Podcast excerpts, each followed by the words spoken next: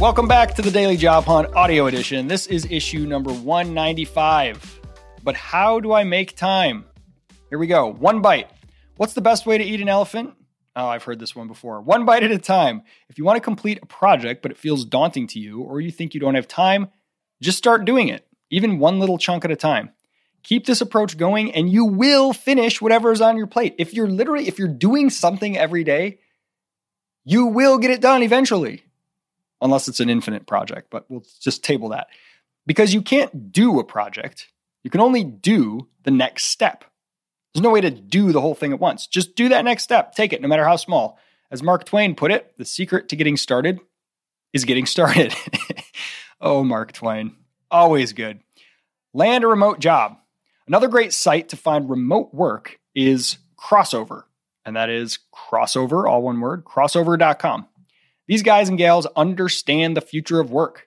Heads up, you better be ambitious if you want to compete for the jobs they're showcasing. But if you're applying what you're learning from the daily job hunt, you're definitely the ambitious type. That's right. If you're listening to this, you know, you got to be amazing, right? Why else would you be listening to me unless you were incredible? Here we go. Quote of the day Freedom lies in being bold. That's by Robert Frost. Okay, funny story apropos of nothing. Uh, years and years and years ago, I was like in my early to mid teens, and I was starting to get interested in writing. And I was, um, I started to read some poetry, you know, trying to like whatever, read all the classic po- poems you're supposed to read and all that stuff.